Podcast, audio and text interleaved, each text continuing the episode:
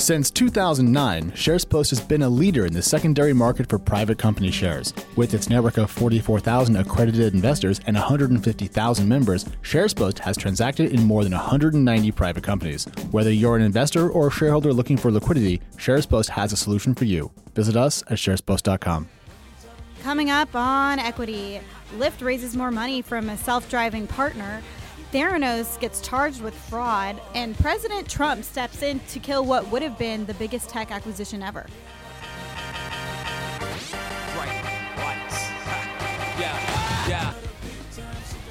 Welcome to Equity. I'm TechCrunch's Katie Roof, joined by my colleague Matthew Lynley. Hello.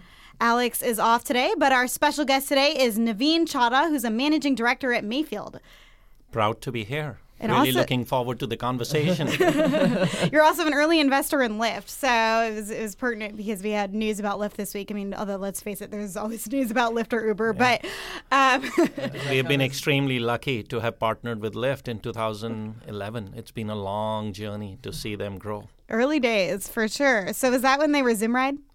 Yes, they were Zimride, and a couple of years later, they ended up becoming Lyft.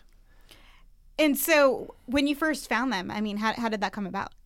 Uh, we were looking at the whole um, self-driving space and the ride-sharing space, and we were looking at a thesis on how the sharing economy is going to take over things. I had just led an investment earlier that year in a company called Poshmark, which is in the used fashion place, where today we have three million sellers selling things out of their closets, which are both new and old. And we had seen the success of Airbnb. So our feeling was the same thing is going to happen in transportation. There's so much idle capacity. So we had a prepared mind. We just loved the team. And we say, these guys want to disrupt transportation to change the way people work, live, and play. Let's partner with them. Was that, And around, then, uh, was, was that around the time that Lyft Line was in development as well? Uh, no, or- not at all. Okay. Basically, they it was all, carpooling, right? Yeah. they were carpooling, Yeah. selling So to it's similar. corporations and selling to universities to provide a platform for long distance ride share or commuting, if you will. Yeah, I just I just remember like I can't remember what year that was, but they did uh they they brought a bunch of people in to talk about Lyft Line, and then before they formally announced it, like Uber decided to sneak in that they were building like a carpooling service, like Uber Pool, and it was like wasn't even ready. I don't think. Yeah, that was a remember few correctly. years later when Yeah. they pivoted into Lyft that they knew the carpooling thing could be Lyft line. But you're absolutely right. Like Uber came to market earlier than them, but it was easy for us to execute because that's our roots. Yeah, it started out as a carpool service. But so fast forward to today. Um, I mean, you know, you mentioned that you're interested in the self driving car space, and now they're pretty serious about it because they're teaming up with Magna, which is an automotive supplier, and uh, they're going to help build and uh, build these cars. And they're investing $200 million. They're taking an equity stake in Lyft. Not that Lyft needs more money. I mean, right? Like they've, they've been raising a lot, although they've been burning a lot too. Uh, but so, I mean, what do you think this says about um, their self driving car future? I mean, how far off are they from these self driving cars, and uh, how are they going to stand out with all the competition? Well, I think they have a building, right? Yeah, they have a big building uh, in That's- Palo that's a start. right? Like, that's a start. uh, but hey, buildings are only worth so much, right? They're a good way to spend money. I think isn't isn't Zynga's building like its biggest asset though, or something like that? Yeah. well, yes. Anyways, back to Lyft. Back to Lyft. no, no, no, no comments, no comments, no comments, right? Like, so let's get to the reality, right? Like, self-driving is going to happen. It's a question of when. It's not a question of if. And if you look at for ride sharing to be inherently profitable, self-driving has to happen, and autonomous has to happen. So Lyft is a very partner-centric company. Our belief is let's grow the ecosystem. We don't plan to go build a vertically integrated car. What we want to do is what are we good at? We are good at being a leading and the fastest growing consumer platform in the US for transportation as a service. Then we look around and say, hey, what's our core competency? Our core competencies are in the software layer as it relates to robotics, mapping, localization, perception, motion planning, and motion control. But we're not coming from a hardware background. We don't know anything about LiDARs. We don't know anything about radars, cameras. We have never assembled a car. And the big tier one OEMs, the big car companies, want to buy from people like Magna. So, in order to create a win win, what we wanted to do is how do we partner with somebody who is the Intel and who is going to be the Microsoft or Android of this ecosystem. So we want to focus on our self driving capabilities, partner with somebody who knows how to take this to market and can provide the components, and together we open this up to every car company in the world. Now, there's one thing which we would do. We're not building a car, but Magna and our joint effort will allow us to get self driving kits that we can retrofit on existing cars to be part of the Leaf Lyft fleet. But if a consumer comes to Lyft, it's not just going to be retrofit Lyft cars. Through the Magna ecosystem, it could be a BMW, it could be a Mercedes, it could be a Toyota. We want to give choice to consumers. But why why would you if I'm a consumer and I'm just going to have like a car driving me around, why the hell would I pay for a BMW? Like I mean it's just like that's basically like like uh, a Prada bag instead of a Coach bag, right? Like Which the- some people think that there's a difference. Yeah, I know, but I mean, we're talking about instead of like between two hundred eight hundred dollars, it's you know like a thousand dollars versus eighty five thousand dollars. I feel like that's a slightly bigger gap. So I think you So- need to you need to segment the market. So basically, if you look at it, first of all, if every car company has its own ride-sharing app, the wait times, this is a density-driven game, could be 20, 30 minutes. If you're on the Lyft network with two to three minute wait times, if you want to get somewhere faster and it gives you a choice, you accomplish your goal. At the same time, during the week, you're okay going in a small car, which you don't own. On the weekend, you're going to Tahoe, you need a bigger car with your family. and then once in a while, you need to impress people. On a Friday night, then you want to get a limo. So essentially, it So if you're picking upon. up a date, you get the limo. Um, limo. no, come on, like Tesla Roadster, man. right. Yeah, I don't know. But So you need a our nicer aim car is for your date, I guess. How do you give consumers complete flexibility? There was a notion of leasing cars, and now it is using transportation as a service. You choose what fits your need at that time of the day and what mood you're in. Yeah, I mean, I guess if you if you can get a different car every time you ride, that that's Depending the upon your beauty- needs. That's the beauty of mean, if you- not owning anything. Um, if, I mean, if you if you want to be a platform though, like I mean, I remember like uh, uh, this must have been eon go, eons ago. There was some talk about Didi and Lyft partnering up, and then I like you know when you go to China, you still can't open the Lyft app, right? So I, it's clear like something didn't exactly play out there as planned. And yeah, Didi's not leaving China anytime soon, and Grab doesn't seem to be leaving Southeast Asia anytime soon. But there are like a lot of potential platforms out there, right? So if you're trying to make the platform play, Uber is going to be kind of like a closed ecosystem, right? They're going to have their own cars, and if you are trying to make like a like a generalized platform play, I mean, you ended up with like Am- Apple and Google, right? So there's like so you have your closed ecosystem and your one open ecosystem, right? So like you have Uber, which is your closed ecosystem, and then you have like three, which are all considerably large. I'd imagine Didi's the biggest, right? Then like just like it seems to me that there's like there's room for like one open platform and one closed platform. Yeah, and our feeling is let's build an open platform. As you have seen, we partnered with General Motors first, then we added Ford. Now we have Waymo. Then we have Waymo. Uh, we have JLR. We have Nutonomy. We have Drive.ai. We have the Delphi guys, and now we have Magna. We want to be the operating system for the self-driving world. Yeah, but there can only be one, really, right? An open and we one. at think we think like that's going to be us. That's the bet so you think you're going to overtake. Uber and Didi, and you're going to be the number one pla player in um, the space? as the open network, right? We are not building a vertically integrated car, right? What I'm saying is any work we do with Magna is going to be open to every car manufacturer in the world. Do you do you see a, a future where like this is, this kind of hardware is like open source? Because Facebook has Open Compute, right? And like, I, feel like if you if you wanted to create like a truly open platform, Android's Android's open source, Facebook's op- Facebook's Open Compute is open source. A lot of this stuff is open source, and it seems like there's like a there's a lot of movement towards actual like real hardware becoming. I mean, even Hyperloop, right? Hyperloop is technically open sourced, right?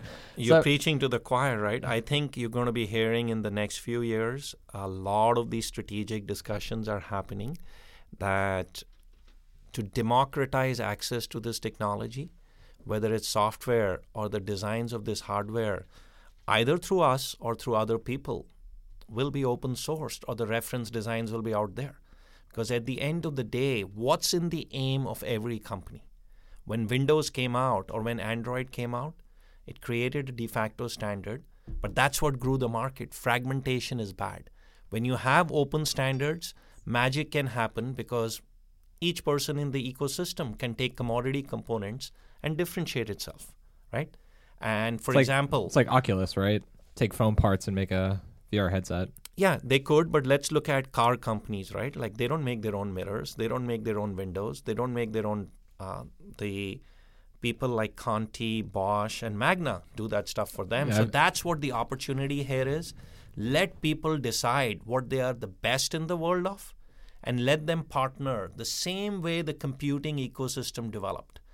IBM used to be vertically integrated, and you saw what happened with the Intel market. With Intel building the chips, Microsoft building the OS, the whole market shifted, and the value it created into the component people.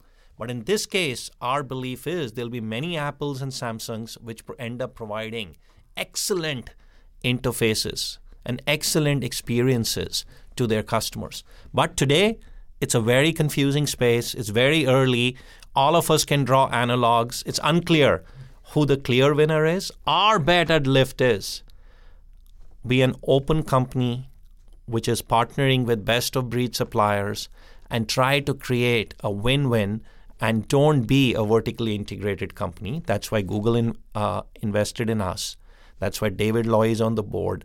We want to be partnering with Waymo. We want to GM as an investor, right? Jaguar is an investor. We want to be the most partner centric company on this planet in this ecosystem. Well, I mean, that was the case with Android, and then Pix- the Pixel came out, right? So they like they technically have their own like vertical, like their own vertical like uh, product out there, right? Yeah. It's like we're gonna own like I mean, yes, like we'll be an open ecosystem, but we're gonna have a little slice that's just ours, and we'll see. but it's it a goes small and- portion, right? And to test, you always need that to test your features and to test what's happening. And Lyft, for its own network of self driving cars and its own fleet, yes, we do plan to take the Magna technology and retrofit it into existing cars, right? So we want to benefit from this joint work we are doing with Magna and bring it to the benefits of the Lyft's network too. And the world will be hybrid. Yes, some cars might come out of us by retrofitting, but the world needs choice. We cannot produce, any one of these companies can't produce 250 million cars to replace all the cars in the US. They just can't. And so right now, actually, Lyft also this week announced that they passed a billion in revenue for last year, which is a lot, but it's still way below, you know, the over seven billion that that Uber had um, in the same time frame. But it's growing much faster than Uber. Uh, it says revenue grew 168 percent year over year, so that's like more than double, significantly more than doubling. Um, well, it was year over year for the fourth quarter. So uh, at the last quarter of last year, it had a pretty fast pace. Um, Uber's also seeing fast growth, but at like more like 61%, which sometimes happens. Sometimes, you know, the bigger you are, the harder it is to keep growing in, in, fairness to Uber. But uh, what does that mean for Uber in its home territory, the US? I mean, obviously, Uber is the much bigger player internationally, but here in the US and major cities, Lyft is actually giving Uber a run for its money. Do you think that trend will continue? Uh, I'm biased. I think the trend is going to continue, and the proof is in the numbers, right? You look at our market share today, it's in the low 30s. Go back two years, it was half of that. Go back three years, it was one third of that. So in three years, we have tripled our market share from a market leader where the gap today is only two is to one. And if you look at the growth in North America that happened last year, most of it went to Lyft. So if you look at the data from Slice, you look at the data from all these data sources, we are doing something right, which is resonating with drivers. It's resonating with the riders. And we continue to be on this network effect business to keep growing our market share. And then there are many tier one cities where we were there for a long time. We're neck to neck. And the reason our market share is in the low 30s, we only entered many new markets in hundreds just last year. We have barely scratched the surface. We just launched in Toronto. We're thinking of Ottawa, right, in the North American market. So we have barely scratched the surface. And our belief is yes, Uber has like big numbers, but if you look at the US market, the gap is closing.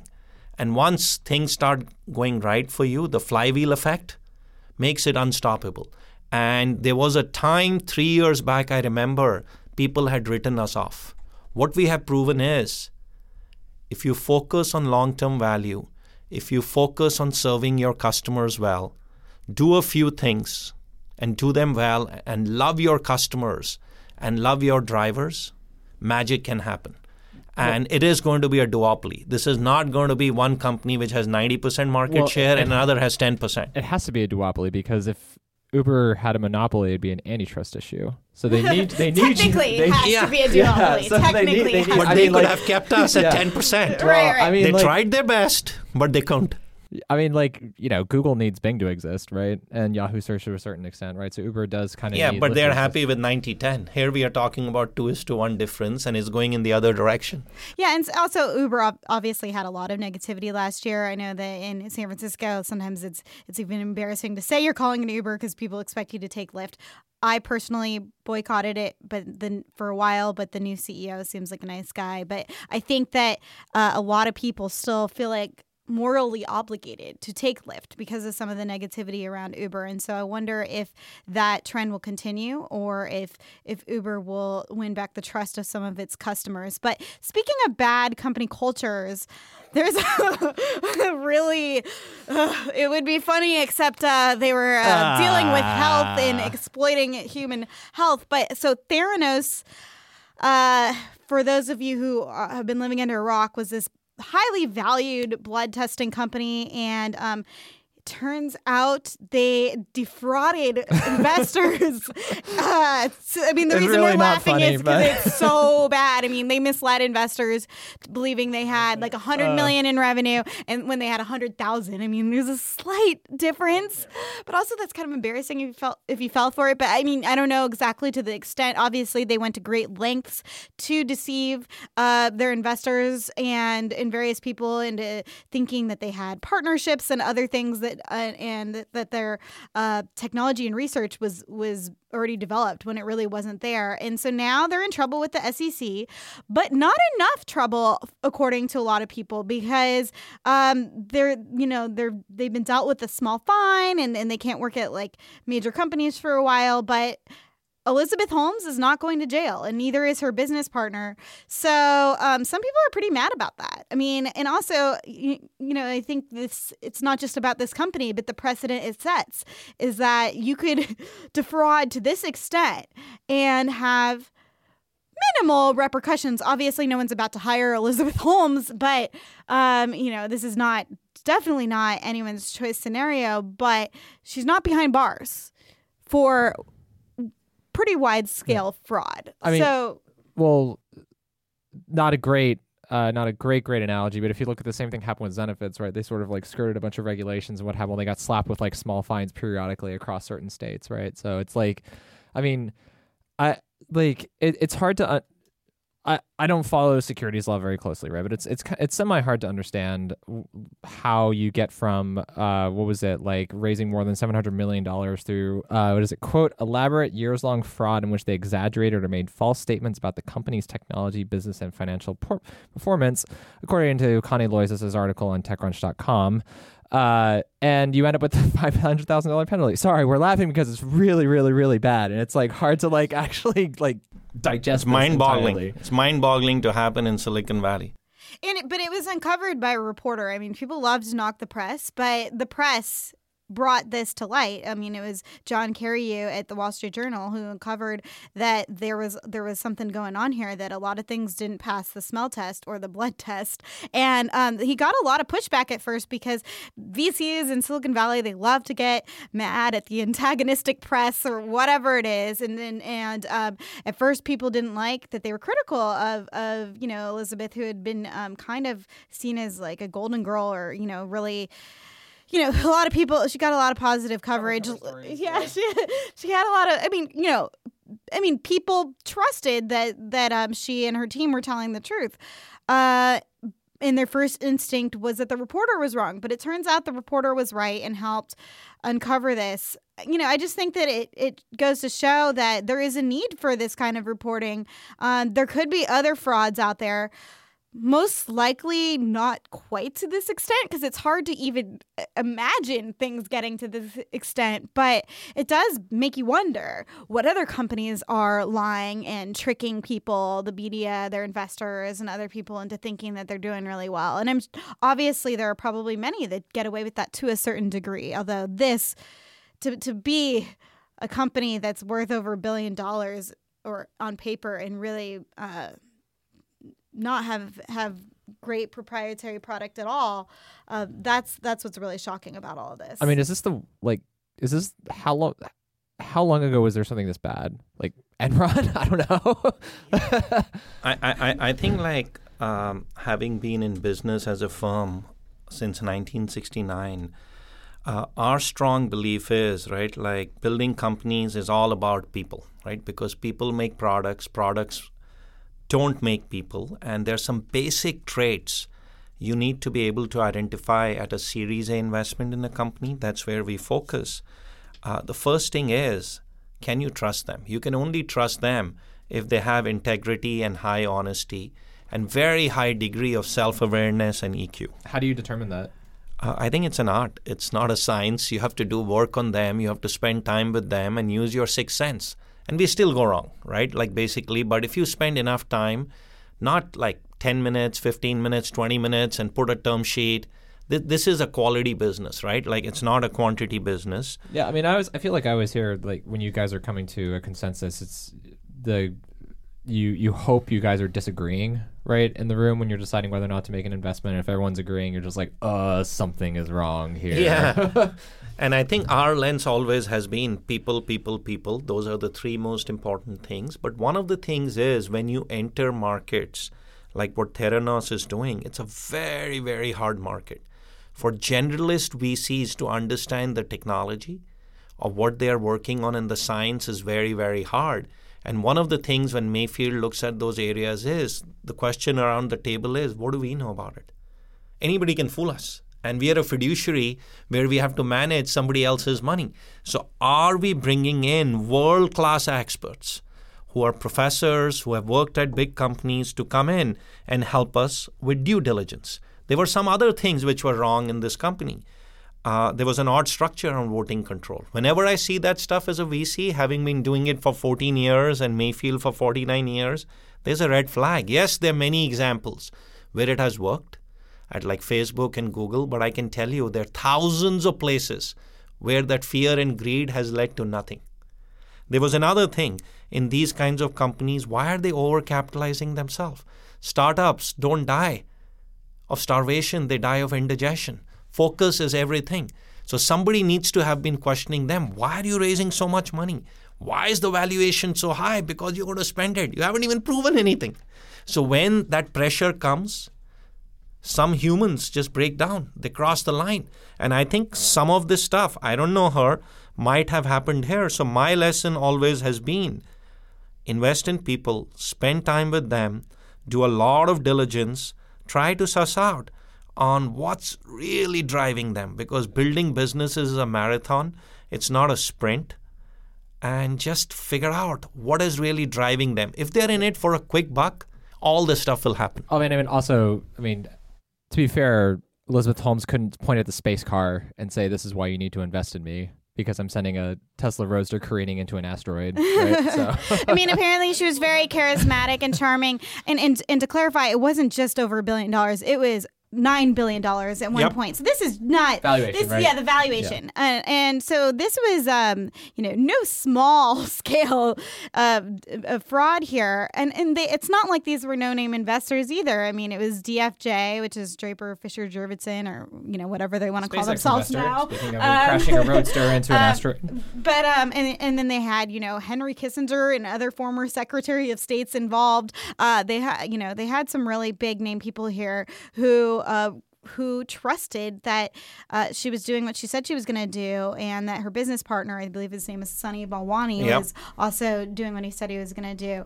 Um, We're all humans. We make mistakes. But this is not just a human thing. I mean, you know, it just it, it just it's it's so sad because she was this, you know, she had been at Stanford and you know seemed like this bright person with a promising future what would inspire her and her team to take this risk, this this ridiculous risk? Um, when really, I mean, they could have done quite well, maybe raising less money and setting the bar a bit lower. I think it's the psychology, right? Like Silicon Valley, there's so much peer pressure, and you're driven by fear and greed that I just can't fail, and I want to get big faster because most people don't feel they're running a marathon they're running a sprint. And what ends up happening is one small lie or one thing you do leads to the other, the other, the other, and you can just keep growing.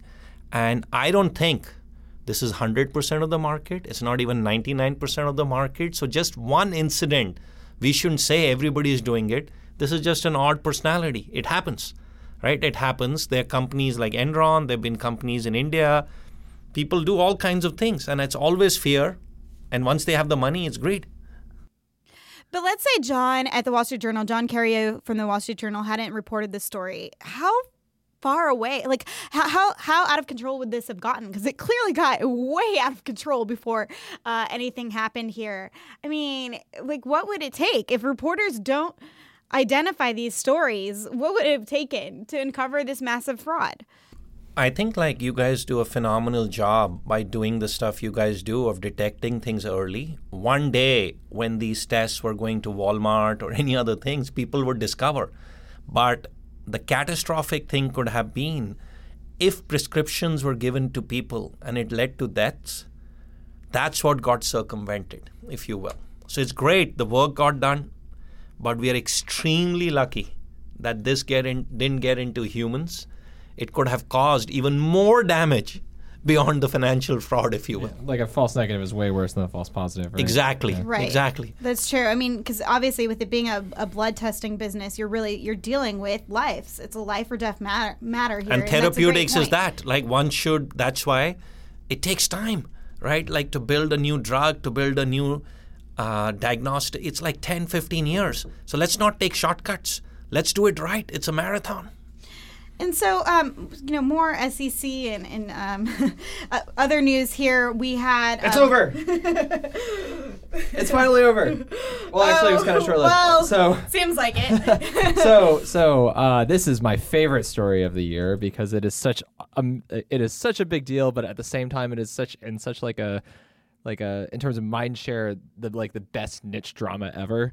Um, which is the largest deal in tech, is not happening. Uh, Broadcom's like the Trump administration blocked Broadcom's proposal to a hostile takeover of Qualcomm, and the like the mechanics of this are amazing because what happened was uh, two days before the shareholder meeting was scheduled to start, they delayed the shareholder, which is so they were essentially what was going to happen is they were going to try and vote for a hostile takeover of the board for for Qualcomm at the shareholder meeting earlier this month.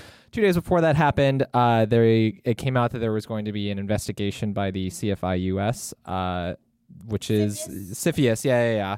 Um, yeah, foreign investment committee uh, to see like what was going to happen because it's a foreign company that's basically trying to buy an, an, American company, even though Broadcom said it was going to move its offices to the United States. Uh, then so that so the shareholder meeting got pushed back by 30 days, and then uh, lo and behold, shortly after that, the Trump administration Trump administration blocks this deal. Qualcomm's like, awesome, let's bump our shareholder meeting up. And now it's happening before Broadcom has a chance to actually move their office to the United States.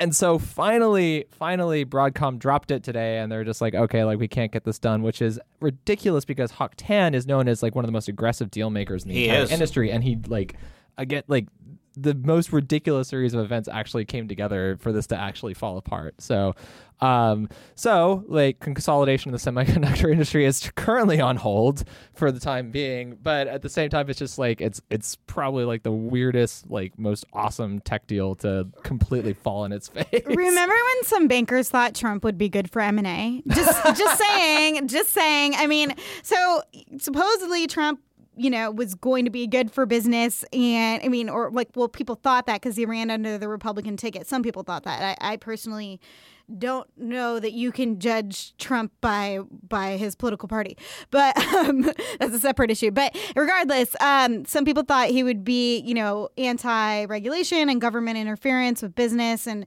and uh, this was not the kind of thing that certain people on Wall Street expected.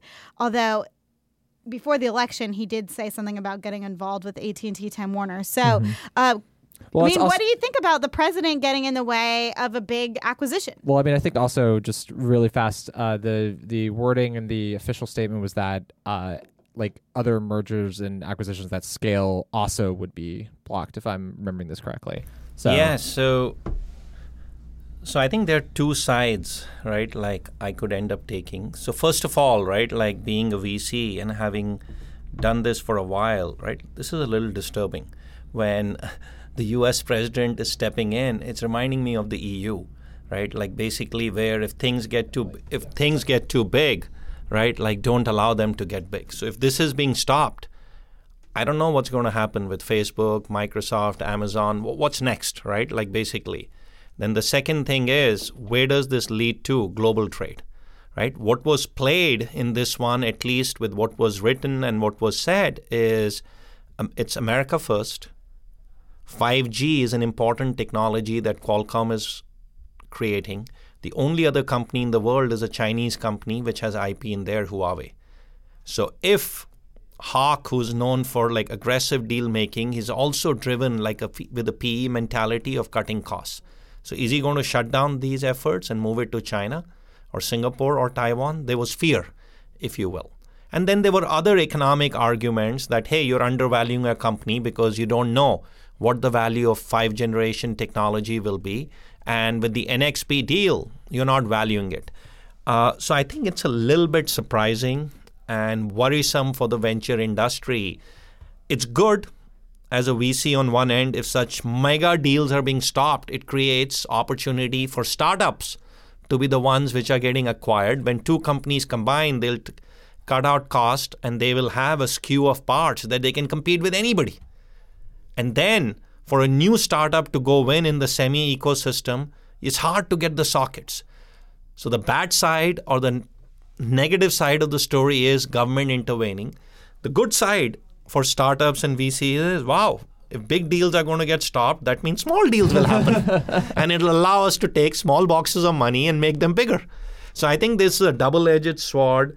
At least I wouldn't have expected that the president and the government would have interfered in this stuff, I felt that based on merit, hopefully this deal won't see the light on or like won't see the other side of the tunnel. But then the way it was going, it could have gone either way, if you will. So it's surprising, but I hope with the global trade issues that are happening and what has happened in EU, that doesn't happen in our country. Right? This is a company country where you focus on innovation, the best people win, and you have to stay away, stay away from these politics. All right. Well, thanks for tuning in. Come back next week. All right, everyone. We want to say a special thanks to our producer, TechCrunch's own Christopher Gates, our executive producer, Henry Pickavet. Thank you to Katie Roof. Thank you to Matthew Lynley. And thank you to you for leaving us that five star iTunes review. That's Equity. We'll see you all next Friday.